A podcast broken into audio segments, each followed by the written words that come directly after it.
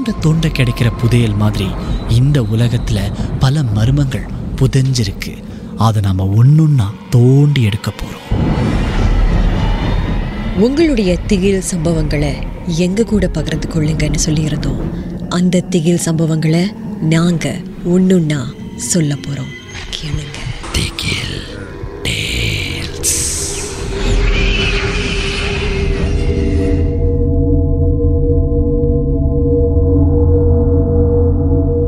என் பேர் வர்மன்.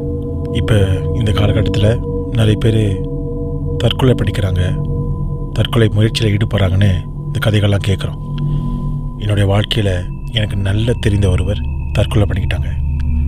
அவங்க தற்கொலை பண்ணிக்கிறதுக்கு முன்பு அந்த ஐந்து ஆண்டுகள் என்னால் மறக்கவே முடியாது. ஏன்னா அவங்க இருந்த குடும்ப சூழ்நிலையோ ரொம்ப கஷ்டமான சூழ்நிலையாக இருந்தது. அவங்க யார்? எங்கே இருக்காங்க போன்ற விவரங்கள்லாம் என்னால் பகிர்ந்துக்க முடியாது. இருந்தாலும் இந்த நபர் எனக்கு ரொம்ப நெருக்கமானவங்க.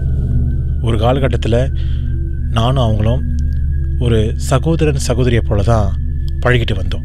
எனக்கு ஏதாவது உதவிகள் தேவைப்பட்டால் அவங்க நிச்சயமாக செய்வாங்க. அதே போல தான் நானும். இந்த காலகட்டத்தில் அவங்களுக்கு திருமணம் ஆயிடுச்சு அந்த திருமணத்தில் அவங்க சந்தோஷமாகவே இல்லை. ஏன்னா அந்த திருமணத்துக்கு அவங்க ஒத்துக்கவே இல்லை. சொந்தத்தில் மாப்பிள்ளை இருக்காங்க சொல்லிட்டு அவங்கள விட பத்து வயசு கூட ஒருத்தருக்கு திருமணம் செஞ்சு வச்சுட்டாங்க. விருப்பமில்லாத ஒரு வாழ்க்கை. தினமும் சண்டை. கணவருக்கு மதுபோதை பழக்கம். தினமும் போட்டு அடிப்பார் துன்புறுத்துவார் கெட்ட வார்த்தையில் திட்டுவார்.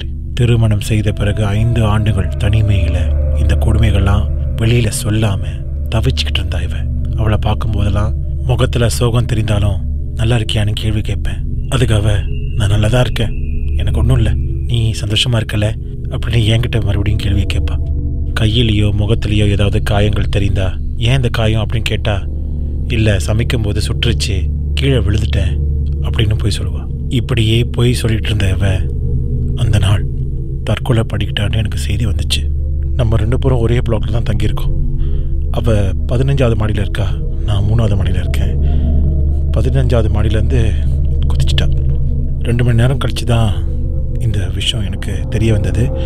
அங்கே போய் பார்க்கும்போது அவளுடைய உடலை மருத்துவமனைக்கு கொண்டு போயிட்டாங்கன்னு எனக்கு செய்தி வந்தது. விடிய காலைல நாலு இருபது. அவள் இறந்துட்டான்னு தெரிய வந்தது.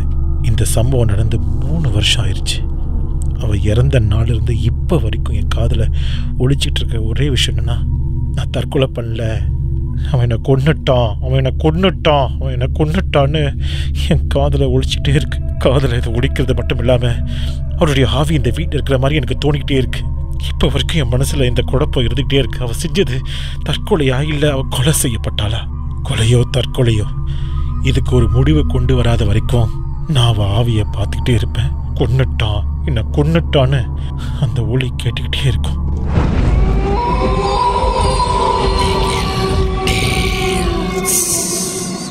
இந்த உண்மை சம்பவங்கள் உங்களுக்கு ஒரு பொழுதுபோக்காக அமையணுக்காக தான் தயாரிக்கப்பட்டிருக்கு. அப்படி இதை கேட்கும்போது உங்களுக்கு ரொம்ப பயமா இருந்துச்சுன்னா தொடர்ந்து மற்ற மற்ற பாகங்களை கேட்காதீங்க. திகில்